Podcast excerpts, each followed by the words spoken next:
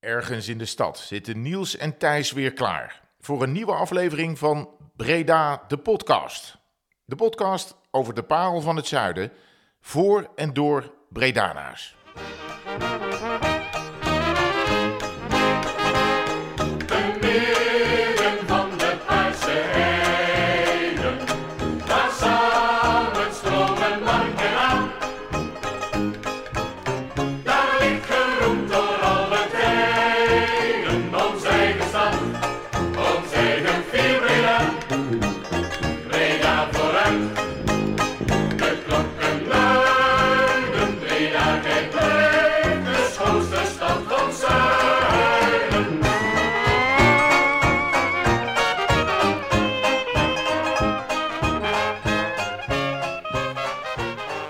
Ja, de inmiddels vertrouwde klanken van het intro. En dat betekent dat we hier met de vierde aflevering zijn van Breda, de podcast.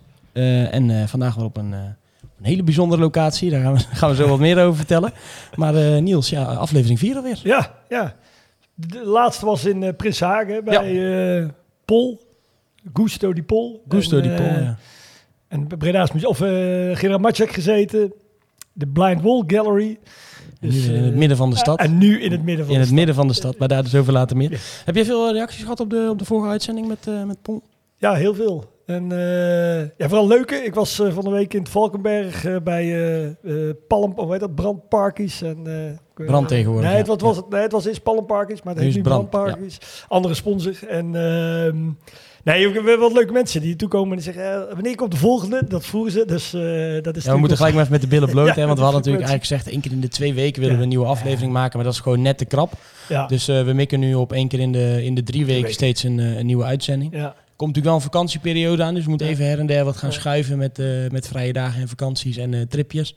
En wat eerder opnemen misschien, maar dan gaan we uiteindelijk lekker, lekker aan de slag. Maar de, de basis wordt dus één keer in de, in de Drie, weken. Dan, eh, ja, en dan deze, die is nu sowieso goed voor de vakantie. Dus al die mensen die in Schiphol in de wachtrij staan te wachten. En de mensen die met campers naar eh, het meer van Annecy gaan. Die hebben tijdens de reis een eh, heel mooi uur, 40 minuten, 45 minuten om met deze vierde te gaan luisteren. Dus dat ja, maar mijn schoonvader, die zo- was, mijn schoonvader was naar, naar Schiphol gegaan. En die moest dus inderdaad, die stond dus 3,5 uur in die rij. Dus die heeft er de twee afleveringen zitten luisteren achter elkaar. Ze zei, nou, was fijne, fijne wachtmuziek om, om daarmee bezig, mee bezig te zijn. Wat ben jij verder mee bezig afgelopen, afgelopen tijd? Ik, ik Nou, moet jou feliciteren, hè? Ja, zeker. Jouw, ja. eh, jouw zoon geslaagd. Ja, zeker. Ja, en eh, mijn dochter over naar de tweede. En eh, nee, Jip, heel trots. Trotse vader. Dus die is geslaagd voor, zijn, voor de eh, MAVO op Markhagen. Die gaat daar nu de HAVO doen. Dus ja, de laatste weken is dat... Heb je mee uit eten genomen om te vieren? of? Ja, dat hebben we gedaan. En feestje gehouden. En, superleuk, superleuk. Nee, dus dat. En ja, bij- Breda Live geweest vorige week.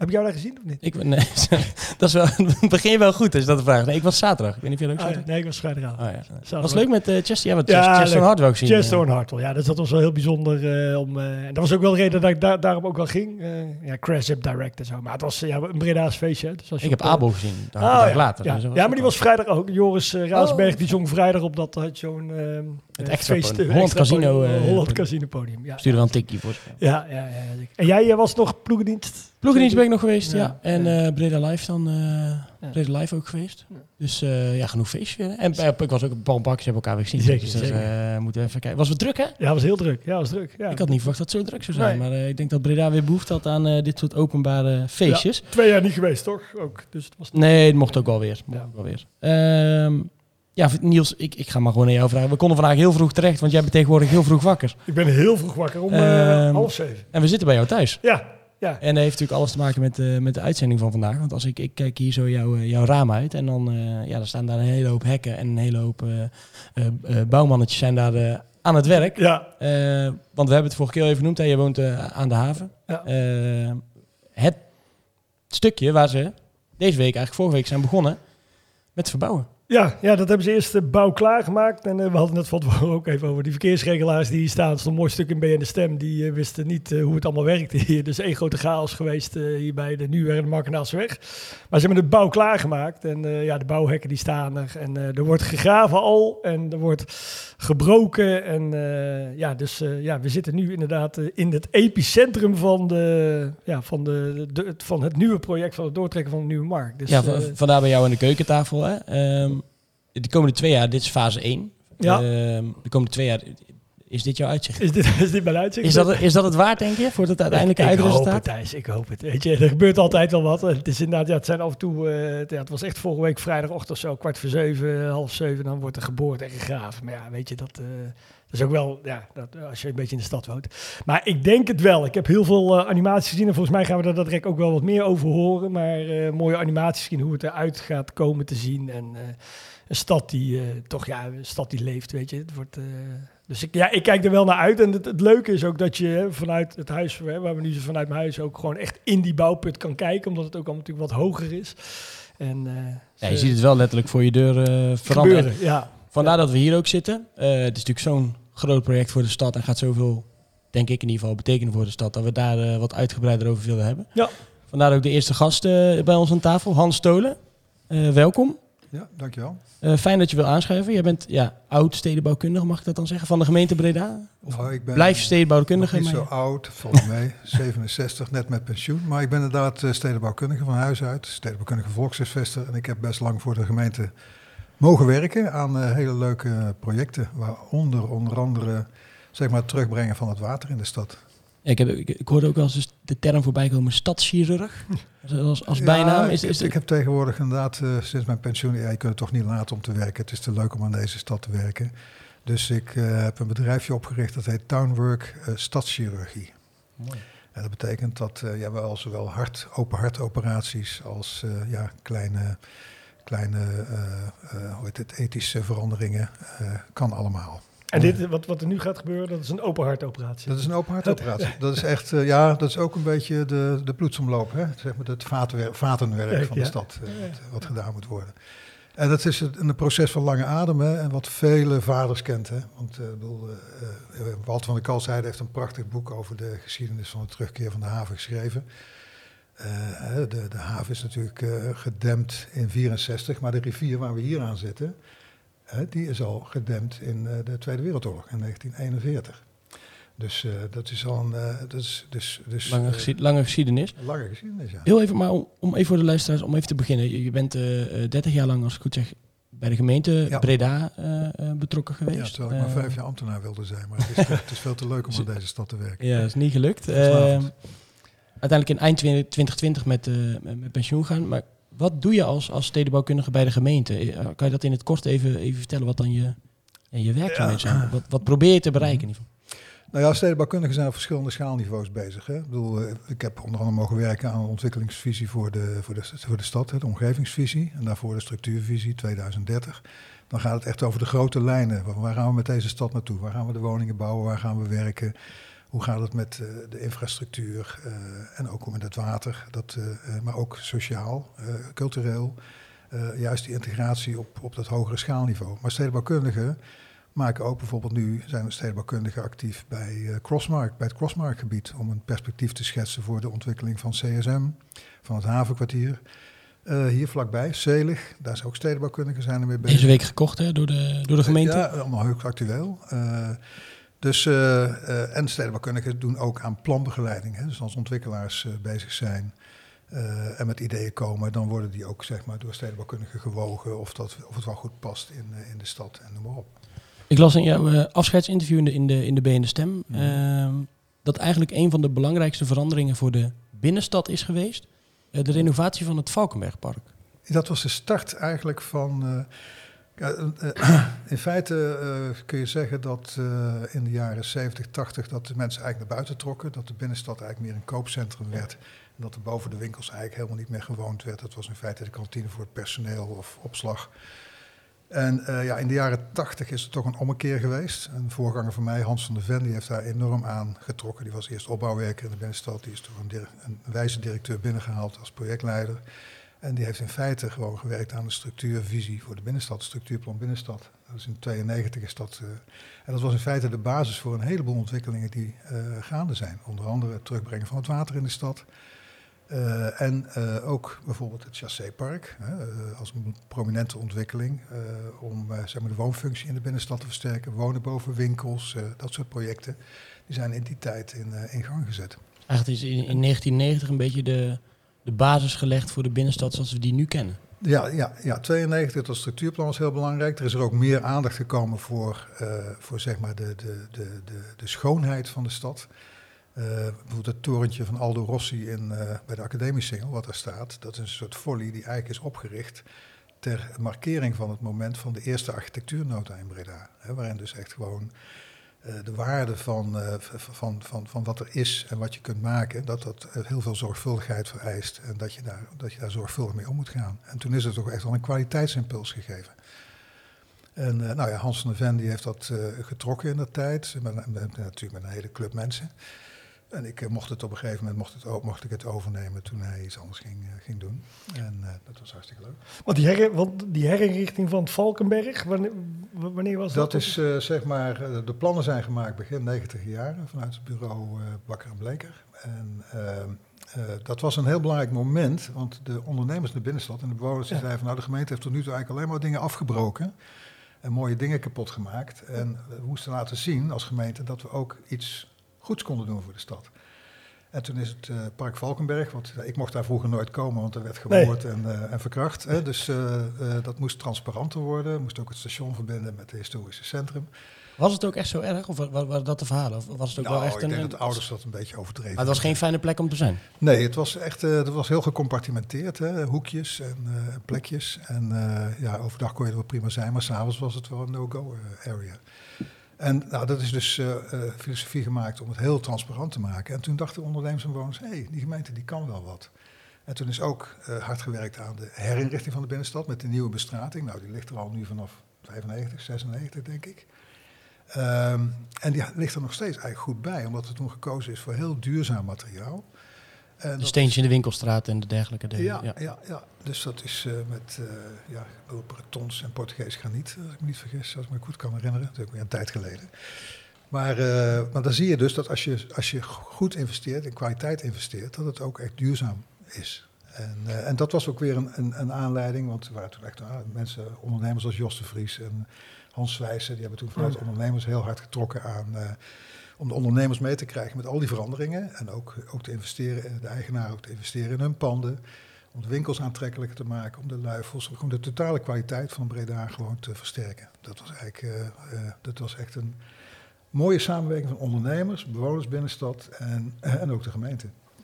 Ja, en, en wat, wat die, even de richting, eh, richting het water dan Ja. nu, hè? Want, dat, die, ehm, want die haven die is toen in 2000, want ik weet, hè, ik woon hier sinds, eh, nou wat ik zei, hè, 15, 15 jaar jaar. En dus, dus in 2007 is dat weer open gegaan. Wa- Was dat dan ook onderdeel van datzelfde plan? Of is dat... eh, Ja, nou ja, Het openleggen van de haven weer, hè, bij, openleggen de, van bij de cafés. Ja, en de, ja, ja. het, dit, soort plannen, eh, dat, is, dat, gaat, dat, dat kost heel veel tijd. Dat blijkt, hè.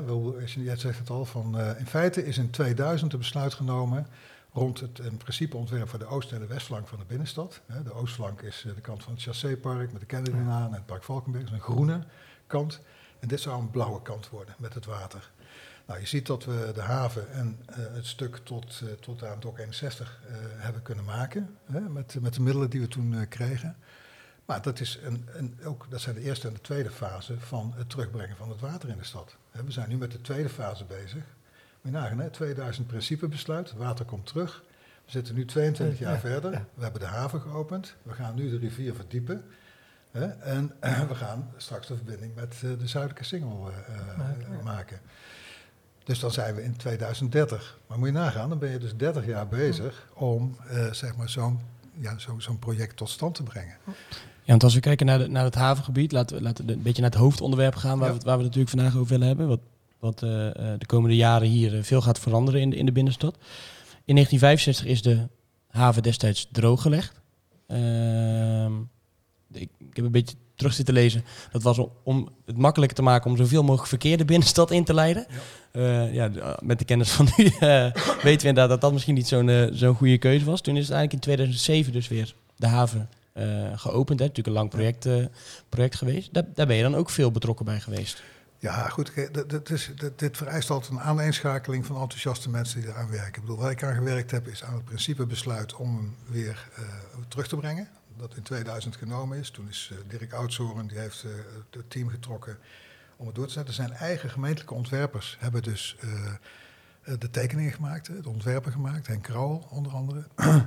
en nu Harold van der Broek, die is, heeft getekend voor wat er nu de komende tijd gaat gebeuren. Dus het is ook heel goed dat dat door eigen mensen van de gemeente gemaakt is. Het is altijd goed om mensen van buiten te betrekken. Altijd goed, hè, want anders dan krijg je geen nieuw bloed. Maar eh, dat, daar kunnen wij best heel trots op zijn. Dat gewoon eigen eh Breda's eh, ambtenaren gewoon eh, staan voor, voor een, echt een heel mooi en goed ontwerp. Wat heeft dat, denk je, gedaan voor de binnenstad? En voor de, voor de stad aan zich? Dat, dat dat stukje haven destijds weer open is gemaakt.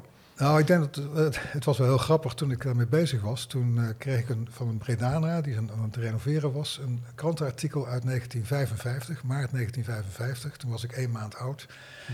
Eh, waarin de argumenten om de haven eh, zeg maar te dichten, hè, te, te dempen, op een rij werden gezet. En ik had net het collegevoorstel geschreven om hem weer open te maken en de redenen waarom. En dat waren eigenlijk dezelfde argumenten. Dat was eh, versterken van de economische positie van de binnenstad, eh, verbetering van de openbare ruimte, eh, noem maar op, al dat soort dingen. Nou, wat, wat het heeft gebracht, eh, we hebben een onderzoek laten doen naar de economische effecten van het terugbrengen van de haven, maar het heeft een ja, flink wat meer werkgelegenheid opgeleverd. Het heeft het bezoekersaantal en de besteding in de binnenstad eh, vergroot, omdat de binnenstad eigenlijk vergroot is aan de westkant. En wat ook belangrijk is, is dat de andere kant van het water, waar eh, de Haagdijk, dat die ook zeg maar, door dat verbindende element de haven ook gewoon meer met de Ja. stad meedoet. En, en dat ook de wijken die daar liggen, dat die ook meer, eh, meer meedoen met, eh, met de stad. Dus in die zin, eh, ja, en, en, ja, en daarnaast, ja, dat heeft het ook, de, de, de, de, de Breda Waterstad, dat werd nog niet zo gevoeld, maar dat begint steeds meer post te vatten. En dat zijn we van oudsher ook, we hebben een hele traditie met water. En als, als je nu zo kijkt, hè, want je noemt dat, dat eh, de wijken van de Haagdijk hè, en daarachter, dat het idee dat die verbinding eh, sterker werd en dat dat Mhm. ook eh, iets doet in, in leven en leefbaarheid en zo. Als je daar nu zo naar kijkt, ben je daar zelf, wat vind je daar zelf van? Is dat goed gelukt of Nou, zijn daar... Ten dele, ten dele. Ik vind wel dat het verbeterd is. Hè. Ik bedoel, ten opzichte van de oude situatie. Er is, want daarvoor had je gewoon één grote asfaltplak. En vroeger, misschien kun je je wel herinneren, stonden er twee van die Fina-stationnetjes aan weerszijden van, eh, van gewoon benzinestationnetjes. En nu is het, eh, ja, er is leven, er is bruis, eh, er is aanleiding, er is economie. Eh, dus eh, dat, eh, ja, ik, ik vind dat het een stuk beter is geworden, ook voor die buurten.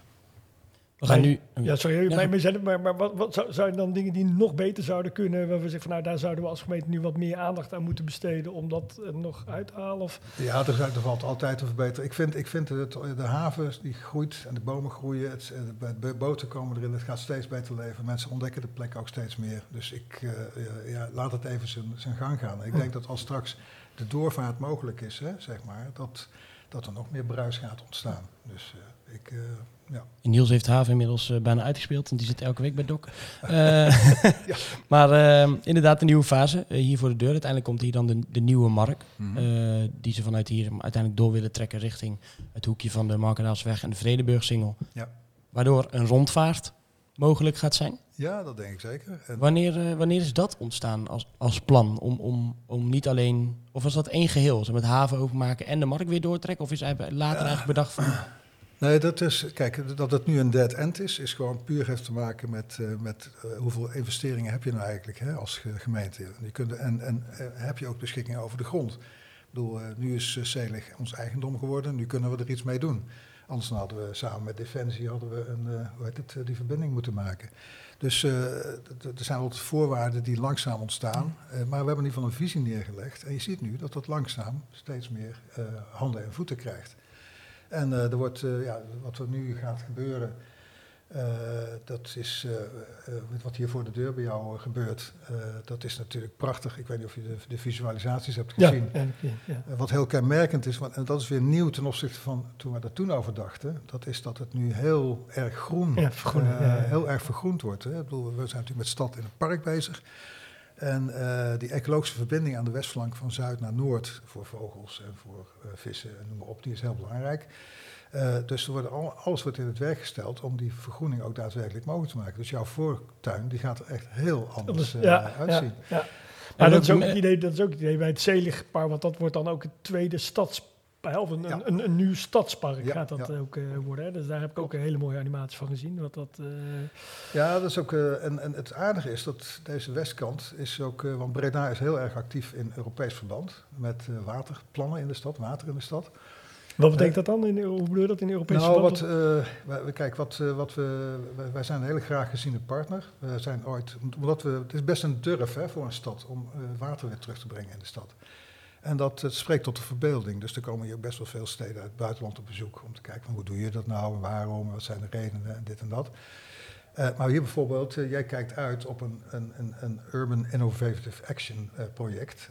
namelijk, dat zijn de, de, De kaderwanden. de kaderwanden, Ja. hoe kun je die ook, hoe kun je daar bomen uit laten groeien en hoe- kun je ze vergroenen, zodat dat niet een gemineraliseerde kade is. Hebben de mensen wel gezien, denk ik, de afgelopen jaren, denk ik. Hè? De, de, de, precies. de neppe kaders die er waren, Ja. waar verschillende soorten mos en groen op waren geplant.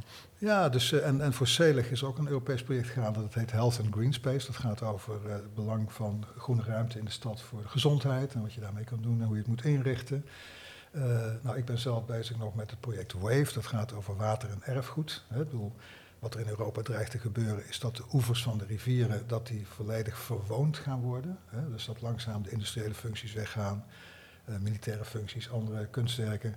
En dat, eh, omdat wonen het meeste oplevert, dat dan eh, daar langs gewoond gaat worden. Wat, waardoor de hele relatie met de rivier anders gaat worden. Nou, de, daar, ja, je ziet nu bij ons dat bij bijvoorbeeld in de Crossmarkt dat de Bakker en Ruuphallen blijven overeind, gelukkig.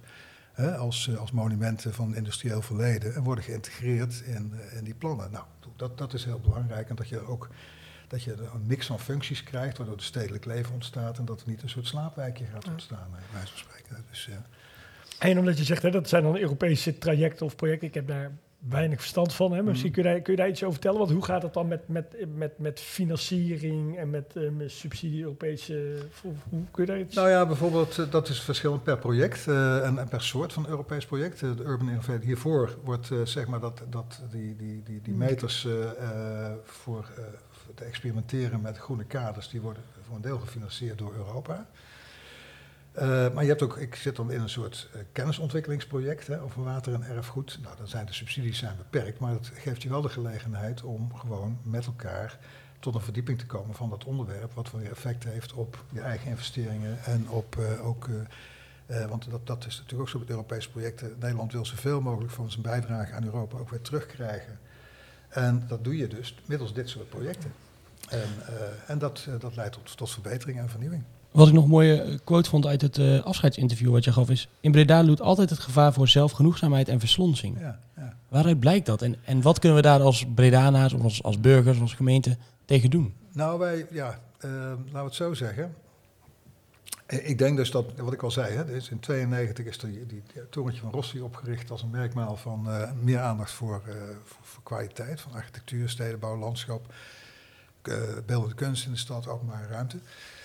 Eh, maar die aandacht vasthouden, dat is super belangrijk. En wij zijn, wij zijn best wel een tevreden volkje hier, want dat blijkt ook uit de burgerenquêtes. Mensen die wonen heel graag in Breda. En eh, ja, zijn eigenlijk best tevreden. Nou, die, tevredenheid die is ook tegelijkertijd een rem op, op vernieuwing, op, op, op het nog beter maken. Dus eh, ja, dan, dan de tevredenheid is ook een soort rem, zou het kunnen zijn, of worden, of is het al voor een deel, op, eh, op zeg maar vernieuwing en verbetering van de stad.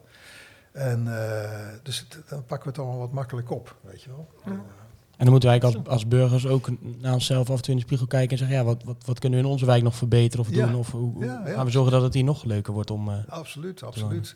En er zit zoveel potentie in deze stad, dat is echt ongelooflijk. Ik bedoel, eh, dat is, eh, de, kijk, heel veel mensen die van buiten komen denken van... Jezus, wat wonen jullie hier prachtig en eh, wat hebben jullie het goed voor elkaar.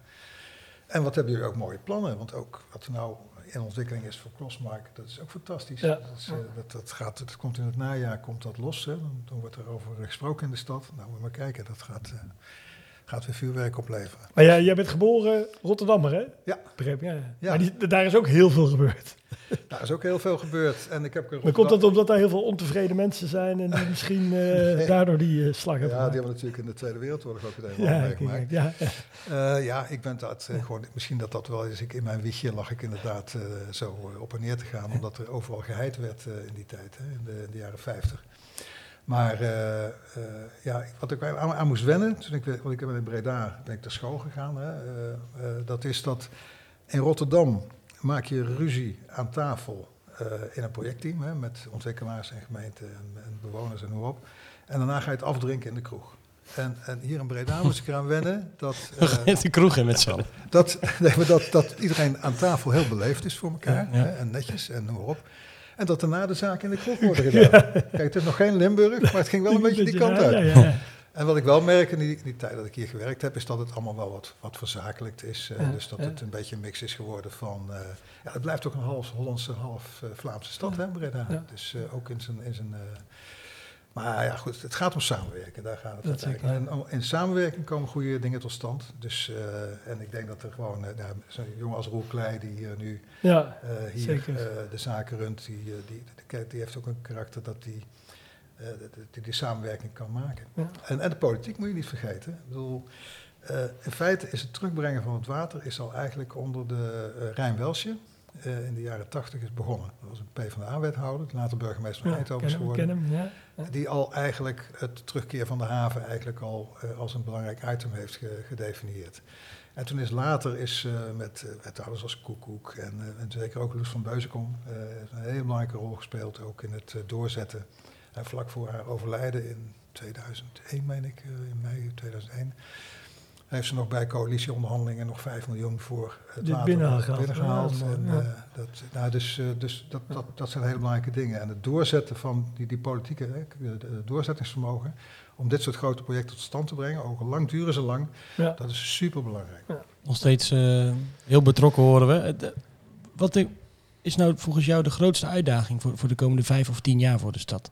Om het een beetje, een beetje af te ronden. We gaan nu de markt doortrekken, maar daarna, waar moeten we op gaan letten? Wat zijn kansen en... en, en, en ehm, Nou, wat ik, wat ik, wat ik, wat ik, heel, wat, wat, eh, wat ik denk dat super belangrijk is, is dat we heel zorgvuldig omgaan met eh, het karakter en identiteit van onze stad. Ik denk dat we dat in de binnenstad goed doen, door het water terug te brengen, door aandacht te besteden aan monumenten, maar ook in vernieuwingen toe te passen, als Chassépark en zo. Maar we krijgen een andere stedelijkheid ook met het Crossmarkgebied erbij. Nou, hoe- een van de uitdagingen is om die nieuwe stedelijkheid, die gaat ontstaan eh, rond Crossmark, haventerrein, het urban wat er zit, en de binnenstad, om die verbinding heel goed eh, te leggen. Om die twee kwaliteiten met elkaar eh, te verbinden. Ja. En, en dat doe je dus door, door een goede mix van functies ook in die nieuwe gebieden te maken. Ook stedelijke functies daar naartoe te brengen. Ik bedoel, de, in Medellin hebben ze een bibliotheek midden in de favela's gelegd om gewoon dat meer met de stad te maken te laten hebben. Die vergelijking wil ik niet direct maken, maar ik denk wel dat je Nee, op ik snap het CSM wel. stedelijkheid moet creëren om die verbinding ook voor elkaar te krijgen. Ik denk dat dat een hele belangrijke uitdaging is. En daarnaast ja, eh, dat iedereen meedoet. Dus het programma Verbeter Breda, wat nu loopt, Ja. hè, om eh, gewoon ook de wijken eh, en, en ook de mensen die gewoon ja, wat minder gefortuneerd zijn, ook mee te laten doen in de stad, is super belangrijk. En, dus dat zijn mijn inzichten, Ja. ja. twee van, de, twee van de, de, de vele, maar toch wel grote uitdagingen. Nou, mooi. Ik moet even ik een beetje lang gezicht. Hè. De, de- in onze eerste podcast hadden we Paul de Plaak gevraagd voor het Oh ja. mooiste plekje, bijzondere plekje van de stad. En hij had toen, had er heel veel, maar hij lichtte met name ook het havenkwartier eruit en eh, die hele omgeving daar. ja, En de ontwikkeling voor de, de, voor de komende ja, jaren. de ja. ontwikkeling voor de komende jaren, hè, waar- waarin hij ook wel hè, beschrijft wat jij nu ook beschrijft. Hè, dat Ja. dat ook wel eh, de, Dat je, de, de- dat je de jeugd eigenlijk ook mee moet nemen en de jongere mensen in de ontwikkeling van zo'n Ja. stad natuurlijk. Absoluut, absoluut. Nee, dat is echt heel belangrijk. Dus ik denk dat ook zeg maar, die, die, de, de kennis van je stad, hè, dat die in feite eh, onderwezen moet worden op de scholen. Ja. Want daardoor krijg je ook engagement. Daardoor krijg je ook dat mensen mee gaan doen. eh, elkaar opzoeken, omdat ze elkaar nog kennen. eh, tot nieuwe verbindingen komen, tot creatieve oplossingen. En dat eh, daar weer gewoon nieuwe ideeën uit ontstaan. Eigenlijk moet onze podcast basismateriaal worden voor alle Zeker, basisscholen. Zeker. Dat, toch? Absoluut. Ja, zeker. dat, eh, daar zijn we het daar Ze- over. zeker aflevering 4. Ja, zeker aflevering 4. En met het oog op wat nog gaat komen al heel nalopen. Dus Ja, zeker. Ja. Hans, bedankt voor, je, voor, jou, eh, voor jouw mooie woorden en een inkijkje in, in hoe dat gaat hier als, eh als stadschirurg. En dan gaan we nou naar, de, naar het eerste vaste, vaste onderdeeltje van de Ja. podcast. Dan is het nu weer tijd voor een historisch feit. Een historisch feit, Niels. Ja, een hele bijzondere hè, deze. Ehm, de andere waren ook al heel bijzonder, maar ehm, ja, en deze heeft alles te maken met hoeden. Hoeden. Ja, ik zag het in het, in het draaiboek, eh, had ik het ook verkeerd opgegeven. Ja. Hoedjes had ik gezegd, maar dat mag nee, absoluut niet Nee, van, eh, van onze gast. En, eh, terecht. en terecht, ja. Nou ja, we hebben eh, voor mij een bekende ook eh, uitgenodigd. Lisbeth van Wel, die zit hier eh, aan onze keukentafel. Ehm, stralend, zoals, eh, zoals ik Liesbeth in ieder geval ken. En ik denk dat heel veel mensen uit de stad eh Liesbeth eh, wel kennen. Ehm, onze connectie die zit ook nog bij Buddy to Buddy, hè, waar jij ook heel erg actief bent bij geweest en nog heel veel andere dingen hebben gedaan. Maar Thijs, we hebben ehm, het gekoppeld aan een historisch feit en daar heb jij echt allerlei berekeningen op Ja, losgelaten. ik ben, Dus door, ik, ben, ik net uitgerekend. Nee, we, we- kwamen het verhaal van Liesbeth tegen. En inderdaad, Liesbeth is, een, is een, een bekende vanuit Breda. Daar wilden we zo graag iets mee doen. Eh dan denk ik, hoe gaan we dit nou koppelen aan, ons historisch feit? Ik denk, nou, weet je wat ik doe? Ik sla gewoon even de agenda open. En ik ga eens even kijken eh, of daar een mooi historisch feit aan te koppelen is. Want, we hebben gezegd, hè, historie, historisch feit kan van gisteren tot en met eh, het ontstaan van de stad. Maakt niet uit. Ehm Liesbeth is hoedemaakster. En ze maakt sinds een, een lange tijd al hoeden voor Adje Kuiken, Tweede Kamerlid van de, van de PvdA, fractievoorzitter tegenwoordig van, de, van de PvdA. En ik heb uitgerekend dat precies 5050 dagen geleden is dat het eerste hoedje wat Liesbeth heeft gemaakt voor Adje op het hoofd zat van Adje. Tijdens de, tijdens Prinsjesdag 2008. Liesbeth, welkom in eh, Breda, Breda de podcast. Dankjewel. Leuk dat jij eh, dat je aan wil schuiven bij, eh, bij ons. Ehm, ja, wij vonden het een, een zo'n bijzonder verhaal. Een, een, hoedemaakster uit de, uit de stad. En, en, en elk jaar een, een, een hoed te zien van jou op Prinsjesdag. Eén jaar niet, hè, want toen mocht ze geen hoedje op, begreep ik. Hoe is het ooit toen zo? eh, Met, eh, volgens mij toen de MH17 eh, was neergestort. oh, Toen werd er toch enige bescheidenheid oh ja? in acht genomen. En toen werden er geen hoeden gedragen. Oh, Dat is toch een teken van uitbundigheid. Dat is een mooie, dat wist ik niet. ja. Dat is ook Ja. al een mooie, mooi En verhaal. met corona is natuurlijk ook... was er geen Prinsjesdag en Nee. tenminste geen fysieke bijeenkomst. Hoe is, allereerst maar, sinds wanneer maak jij, maak jij hoeden? Wanneer ben je daarmee begonnen? Want, Eh, 1996 heb ik me ingeschreven bij de Kamer van Koophandel. en eh, altijd in de stad gezeten in Breda? Ehm, gewoond bedoel je? Ja, of met, je, met het bedrijf ook? Of doe je het vanuit Het huis? bedrijf wel, maar wel veel geleverd aan hoedenwinkels, eh ook in België en eh, verspreid in Nederland. Helaas, ik geloof dat ze allemaal inmiddels verdwenen zijn. Dat is wel, dat is zonde. Ja. Ehm, op een gegeven moment krijg je dan een, een, een, belletje van, van Adje Kuiken, denk Ja, ik. ja. Eh, is dat de droom van elke hoedemaakster? Een hoedje maken voor Prinsjesdag? Mm, ja, dat is natuurlijk wel iets eh, bijzonders. En, en vooral als je zo'n vaste, leuke klant en die ook nog eens heel erg mooi is. Het is heerlijk om daar iets voor te maken. Ja. Want ken- kennen jullie elkaar voor die tijd al? Nee, nee, Ah, nee, oké. ik wist eigenlijk niet eens dat zij in Breda woonde. Dus, eh, Wonen zij toen ook al in Breda? Ja, ja. Wat mooi. En, en eh, nou, dan komt ze uiteindelijk bij jou met de vraag: Goh, zou je van mij een hoed willen maken? Eh, we zullen de beelden van, hè, van, de, van de hoeden ook even delen op ons Instagram-account, zodat mensen dat ook. Want erbij wij zien kunnen- hier... Hè, Ja, wij hebben hier een afbeelding. Ja, Lisbeth heeft een hele mooie map meegenomen met allerlei eh, tekeningen, of eh, met allerlei foto's erin. Dus dan gaan we, als dat mag, een aantal delen op Ja, onze leuk. kanalen. Dus, ehm, Maar dit- het, al- het allereerste hoedje staat eh, hier op de Ja. foto, Niels, die jij, eh, die jij voor hebt. En ik wil eigenlijk aan jou vragen, Lisbeth, want dat was dus het eerste hoedje. En je zegt, daar zit ook een bijzonder verhaal aan eigenlijk. Kan je Ja. daar iets over, over vertellen? Ja, er is in 2007 werd er een prijsvraag uitgeschreven door, de, door Keukenhof. En ehm, aan eh hoedemakers in heel Europa om mee te doen rondom het thema Royal Hats. En ehm, we hadden toen een heel actief eh hoedenplatform waar heel veel hoedenontwerpers bij aangesloten waren. Dus die eh, oproep werd eh, gedeeld en ik heb toen ook meegedaan met een hoed ja, die eigenlijk een afwijkende inhoud had. Want ik maak, probeer ook nog hoeden met inhoud te maken, met een boodschap. En ik had ehm, foto's op textiel geprint van vrijwilligers uit Rotterdam met een kroon op. Want een kroon bij de Fopshop gehaald en ik werkte toen in Rotterdam. Dus ik had in mijn kantoortje een soort studiootje gemaakt en die vrijwilligers uitgenodigd. Een hele grote diversiteit aan eh, leeftijden en afkomsten. En die had ik geportretteerd met een kroon op eh, als zijnde de... Het waren allemaal vrijwilligers, als zijnde de koninginnen, verborgen koninginnen van de samenleving. Mooi. Dus ik dacht, nou ja, dat, eh, dat is wel leuk. eh. maar toen won ik ook nog de eerste prijs. Dus daar was ik heel erg eh, verbaasd over. Want het was natuurlijk wel echt eh, een leuke opsteker. Met veel publiciteit en een prachtige foto in de Telegraaf... die nog helemaal uitvergroot in mijn kamer hangt. En die hoed heeft Adje gedragen voor de eerste keer. Dus dat was ook nogal best wel spraakmakend dat ze die op wilden zetten. En wilde zij hem ook dragen met als zijnde de boodschap die jij ook Ja, in de hoed had? eh? Ja, ja. En dat is niet ieder jaar zo, maar wel een aantal jaar. Het afgelopen jaar heeft, ze- heb ik allemaal eh, bootjes, eh, gemiste bootjes gevouwen. Oh. En daar een soort eh, haar hoofdsieraad van gemaakt. Je moet wel heel goed kijken hoor, om te zien dat het Ja, gevouwen bootjes zijn. Ja, gaan we, ook, eh, gaan we delen ook die foto. Wat Eh. was daar de boodschap van? Nou, toen was er zoveel mis. Ehm, de toeslagen, toeslagenaffaire, de klimaatcrisis, eh, de woning, Corona. woningkrapte, Ja. corona. Ja, dus dat waren allemaal gemiste bootjes.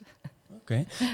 Wat, vind je, wat vind je het leukste als hoedemaker? Is dat ehm, vrij uit je een hoed kunnen maken? Of vind je het ook leuk als iemand met een boodschap naar jou toe komt en zegt... ik wil eigenlijk dat mijn hoed dit, deze boodschap weer kan geven? Ja, het is eigenlijk allebei wel leuk. Wat, wat wel heel leuk is geweest, ook het Zeeuwskapje. Ik weet niet of jullie daar Oh, ja. gehoord hebben. En dat was echt een opdracht van een eh Zeeuwse man. eh, die vroeg of ik een evenementenhoed wilde ontwerpen. Omdat toen de koningin naar Middelburg kwam. En ook de Giro daar eh, langs kwam. Dus het moest iets zijn met een knipoog naar de Zeeuwse klederdracht. En het moest zowel de kleur oranje voor Koninginnedag als roze voor de Giro in zich hebben. Nou, daar, daar hebben we echt zo ontzettend veel plezier mee gehad. Toen, toevallig was er net een vader van eh, mijn vriendin, een vriendin van mijn dochter naar China verhuisd, dus die kon ze laten maken.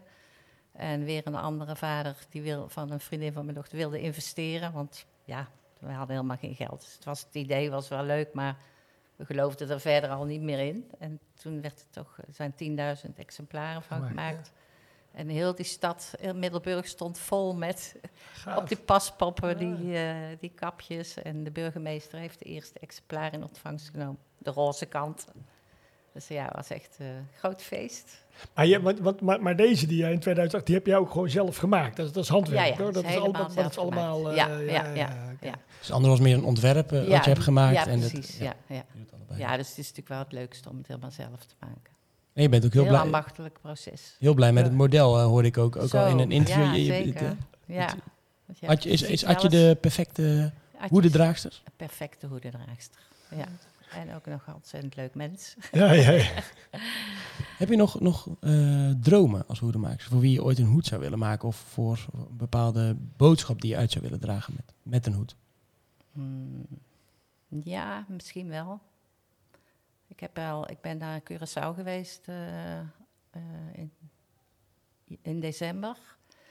En heb daar een bezoek gebracht aan de studie, het gebouw van de studiefinanciering. En dat hing helemaal vol met. eh, we hadden de medewerkers gemaakt.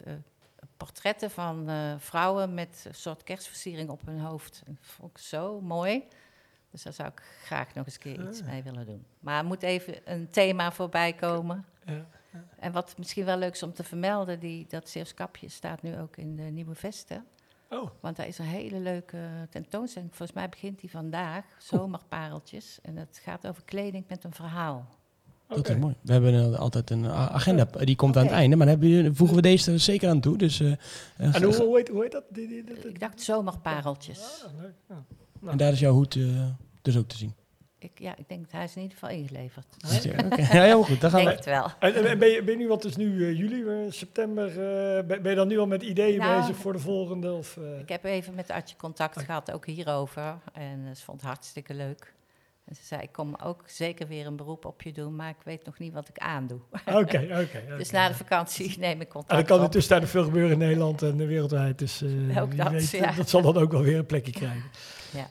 Ja, hartstikke mooi. Lisa, bedankt dat jij ook eh, wilde aanschuiven eh, vandaag. En we gaan dus even de foto's ook, eh, ook delen op onze Instagram. Dan kun je daar even mensen, mensen even bekijken. En dan gaan wij uitkijken naar de, de derde dinsdag van, eh, van september. Zijn we benieuwd waar je mee gaat komen. Wordt het een hoed met een boodschap, denk je? Of wordt het een, een Het ligt aan Adje, licht aan Adje? Nou, dan bellen Ja. we Adje. Misschien wil Adje ook wel een keer in, Ja, in de podcast wel. Komen. zeker. dus eh, gaan we Ja. zeker vragen. Ja. Nou, eh, super, dankjewel. Het mooiste plekje van Breda gaan we dan naartoe, Niels. Want dat is altijd eh, het volgende onderwerp van de volgende- podcast. Ja, en dat is, er zit ook altijd een sponsboodschap tussen. En, eh, Ja, die missen mensen nu. Die, die missen mensen nu. De, de, de, de, de prachtige stem van Manon van Heems, toch even eer wie eer toekomt. Hè. Die wordt nu gemist. Die heeft eh, drie keer al eerder onze sponsboodschap ingesproken. En eh, die gaat zeker nog een aantal keer terugkomen. Maar eh, we hebben ja, deze keer het mooiste plekje van Breda. Ehm, bijzondere plekje, gekoppeld ook aan, eh, ook aan een klein, kleine sponsboodschap. Hè. Dus dat hebben we een beetje voor Verkapt. gekozen. Verkapt, verkapt. Ja. Kijk, Ja. u, hoort- je hoort zijn stem al. En eigenlijk zouden we nu weer een quizvraag kunnen doen. Van weet u van wie dat die stem is? Hè? Want Ja, het is een hele nou goed, eh, eh, bekende, markante Bredana die we hier aan tafel hebben. Ehm, ja, zeg het maar. Wie zit er? Jasper, ja, Jasper van Eck is bij ons eh, Jasper van Eck, aangeschoven. goedemorgen. Jasper, eh, welkom. Eh, fijn dat je wil aanschuiven. Ik heb jou gevraagd ook even voor het mooiste plekje. En je wilde ook graag eh, sponsor zijn van deze aflevering met, met jouw bedrijf Kasparov. Daar gaan we het zo ook even over hebben. Ja. Ehm, bedankt daarvoor natuurlijk. Hè. Dat maakt, ons ook, maakt het ons weer mogelijk om, om de podcast te maken. Om maar even te beginnen met jouw meest mooie, bijzondere plekje van Breda. Wat, wat is dat voor jou? Ja, daar heb ik uiteraard even over na moeten denken. En ik weet dat er voorgangers waren die de Beatrixstraat hebben genoemd. Nou, dat snap ik. Eh, het huidige NAC-stadion is ook een bijzonder plekje, de Grote Markt. Maar ik wil toch inzoomen op de Watertoren. Ehm, en er zijn er twee in Breda, hè, bij het, eh, in de Belkrum, bij Tilburg Bastiaan staat er één. Maar ik wil het met name hebben over de Watertoren aan de Wilhelmina-singel, waar wij ook al een aantal jaar met Kasparov kantoor houden. Wa- wat maakt dat voor jou het meest mooie, bijzondere plekje van de stad? Ja. Nou, in alle eerlijkheid, ik weet niet altijd of het de mooiste is, maar voor mij is hij wel bijzonder. Ik kom uit Breda, ik kom uit de Eipelaar en als je vroeger naar de stad fietste, dan zag je hem altijd. Naast het Wilhelminapark, ook zo'n mooie plek. En ik vond het altijd met name een beetje mysterieus van, ja, wat, wat zit daar nou? Hè? Er zat water omheen en bomen en ik denk, ja, een lang ding. Het is 42 meter hoog. Dus ik vond het vooral mysterieus. En ehm, ik kan een heel mooi verhaal vertellen hoe wij daar als huurder kwamen, maar ik reed er gewoon langs en er stond een bord te huur. Zo was het. Maar toen ging ik eens bellen. Ik denk, het zal er niet waar zijn dat wij hier ooit, eh, dat ik hier kantoor kan houden. En dat is uiteindelijk gebeurd. En nu, eh, wat is het, twaalf jaar later, ja, vind ik het nog steeds een fantastische plek. En bier en ballen is daar de afgelopen eh, jaren ook een paar keer geweest. Ja, dan zit je daar onder die bomen, de zon, het water, eh 600 blije mensen. eh, Thijs Kroeze die eh, op het eind van de avond eh, dronken komt om helzen. denk ja, alles komt samen. Dat is fantastisch. Ik probeer altijd allemaal eh, gescheiden te houden, maar dat, dat, Ik dat, niet. dat, dat lukt niet. Dat wisten we, dat wisten we Casper helemaal Jasper uitnodigde. Ja, dat is waar, dat is waar. Dat, is ook weer zo. En, en ehm, ja, die watertoren die heeft natuurlijk vroeger functie gehad. Eh, nu niet meer. Tenminste, nu is het een, een kantoor geworden. Dat is ook wel bijzonder dat zo'n gebouw nog gewoon blijft staan. Dat ze besluiten om dat, om dat te houden. Wat dat ook toe gaan voegen aan een, aan een stad dan. Ja, het is eind 19e eeuw gebouwd met de functie watertoren. En in eh, rond 1970 is het een kantoor geworden. En eh, in alle eerlijkheid monumentaal, dus eh, ik denk ook dat het behouden is om die toren voor de stad te behouden. De huidige eigenaar is Urban Invest uit Den Haag. En die hebben wel eens verteld, het is niet altijd rendabel, maar we willen ook iets bijdragen, cultureel gezien. Ja, het is monumentaal, het is vooral een heel mooi pand en een eyecatcher. En als kantoorruimte voor bedrijven denk ik voor één tot vier, vijf werknemers, wat wij de eerste jaren waren, is het ook gewoon een hele leuke ruimte. Het is in de stad, vrij parkeren en vooral qua marketing en uitzicht kun je daar heel veel mee. Dus dat, eh, wat- wat- je hebt er, wat, sorry, wat, jij, heb je er 12 jaar gezeten nu? Ja, dus in 2009 reed ik er langs en ik dacht ik zal eens vragen of er iets te huren is. Toen begon ik eigenlijk met Kasparov. Toen eh, had ik een halve etage in mijn eentje, dus wat was het, eh 30 vierkante meter. Alleen achteraf niet helemaal bedacht. Toen overal kwam net LinkedIn op en, en Facebook, dus ik gooide overal online Kasparov en die toren. En dan kwam ik in Rotterdam en zei, jullie zitten in die toren. En ik was gewoon alleen, maar dat, dat zei ik niet. Dus achteraf qua marketing heel handig geweest. En toen leken wij al een heel groot bedrijf, omdat iedereen dacht dat wij die hele toren hadden. Ja. Dus nou ja, als er ooit nieuwe huurders komen, dan is dit de tip om, eh, om het uit te buiten. eh, hoe groot eh, is het, zijn jullie daar uiteindelijk geworden? Hoeveel, of had je hem uiteindelijk helemaal de toren? Of zaten er nog meer bedrijven in? Nee, er zitten nog steeds drie huurders in, waarvan wij wel vier etages nu hebben.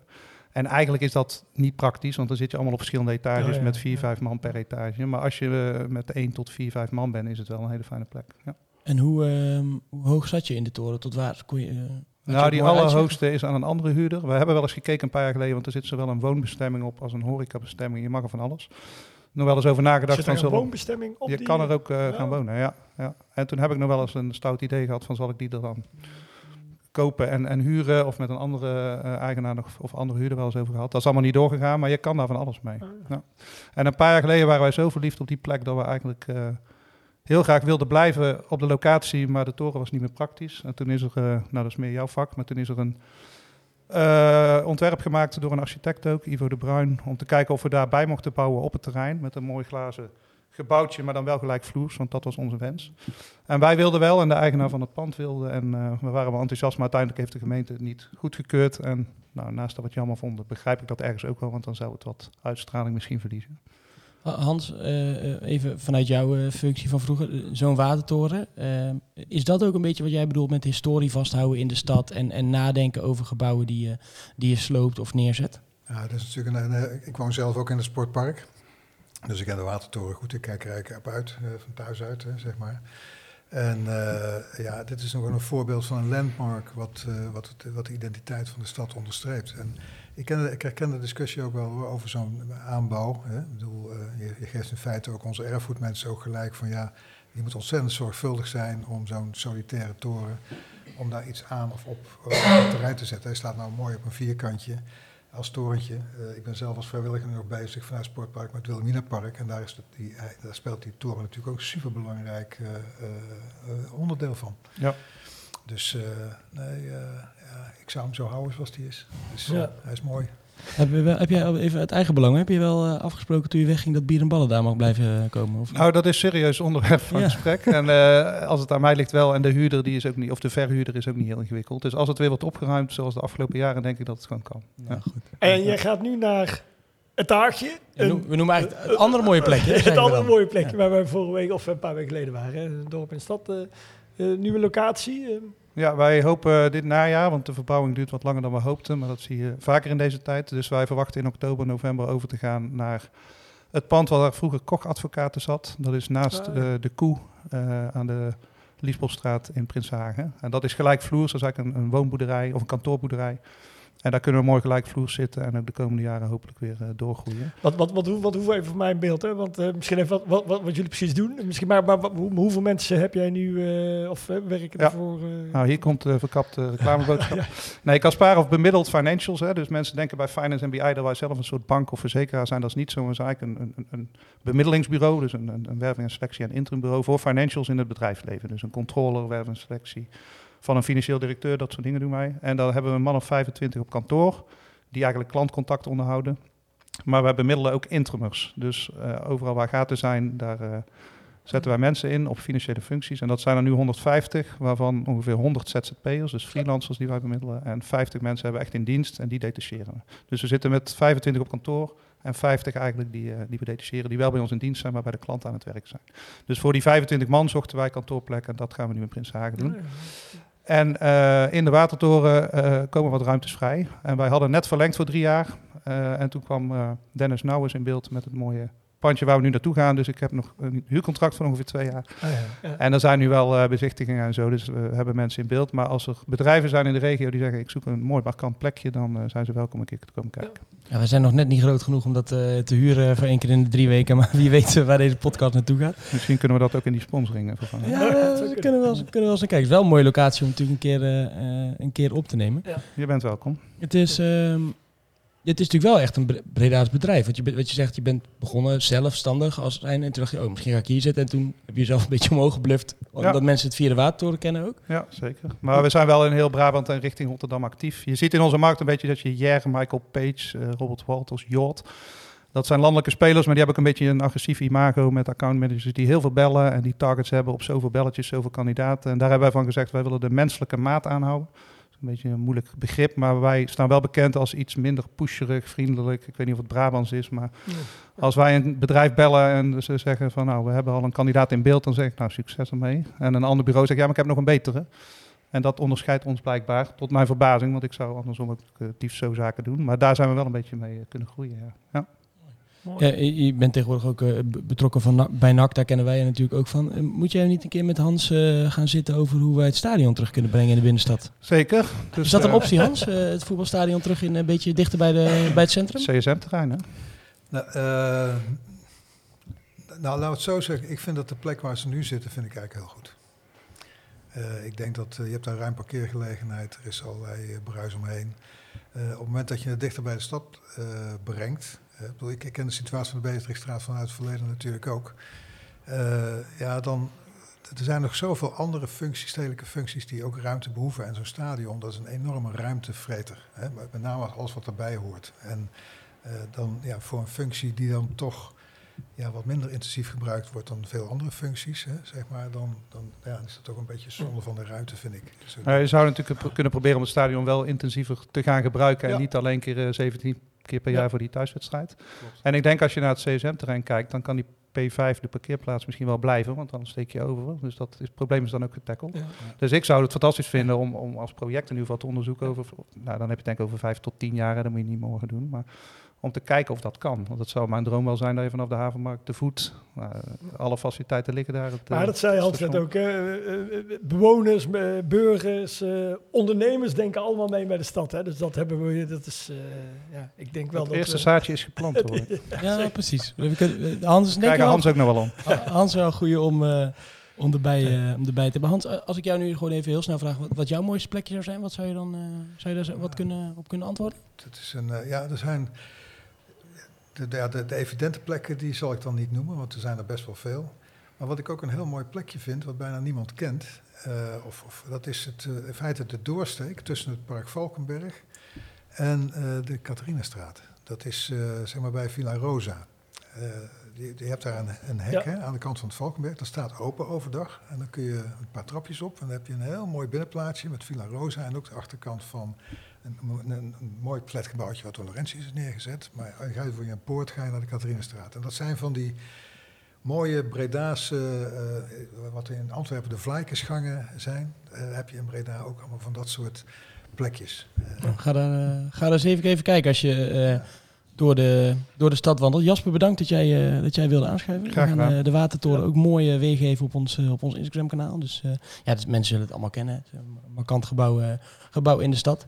En dan inderdaad het paadje. Nou, daar kunnen mensen misschien wel eens even langslopen. eh, vlak voordat ze naar de Palmparkjes gaan. Want eh, de agenda... Brandparkies. Sorry, oh ja, brandparkjes. ja, maar sommige dingen blijven Ja, gewoon zeker. zoals, zeker. zoals ze zijn geboren. Het is gewoon de in Ehm, het park. toch? Want we sluiten altijd eh, inderdaad de podcast af met wat, eh, met wat agendatips. Nou, we kregen net al de te- tentoonstelling natuurlijk eh, getipt. Zomerpadeltjes in het, eh, in het Stedelijk Museum. eh, in de Een Nieuwe Vesten. vesting. Ja, Goed Dat, En- eh, andere tentoonstelling in de Grote Kerk. eh, de koerstrui in de kerk. Eh, Henk Teuns, 7000 shirts heeft die man, maar de meest bijzondere 100 zijn nu te zien in de Grote Kerk. ja, En voor een euro natuurlijk- kan je naar binnen eh, Ja. om die tentoonstelling te bekijken. En dan, En het is allemaal met het oog op eh, de Vuelta die natuurlijk eh, gaat komen. En sowieso zeg ik ook even wat je ook op je agenda moet zetten. En ik ben een vervent fietser, ik fiets heel veel. Maar het is nu echt prachtig in de bossen. Dus ik zou ook zeggen van ga naar buiten en ga fietsen. En dan kom je ook een beetje in die Tour de France sfeer en die Vuelta sfeer. Dus toch... Ja, we kunnen wel vast een beetje verklappen dat ergens de komende twee afleveringen wij daar natuurlijk ook wel wat uitgebreid aandacht aan gaan, zeker. gaan besteden. Zeker. De, de, de Vuelta die gaat komen en de wielerhistorie eh, Ja. misschien van de stad.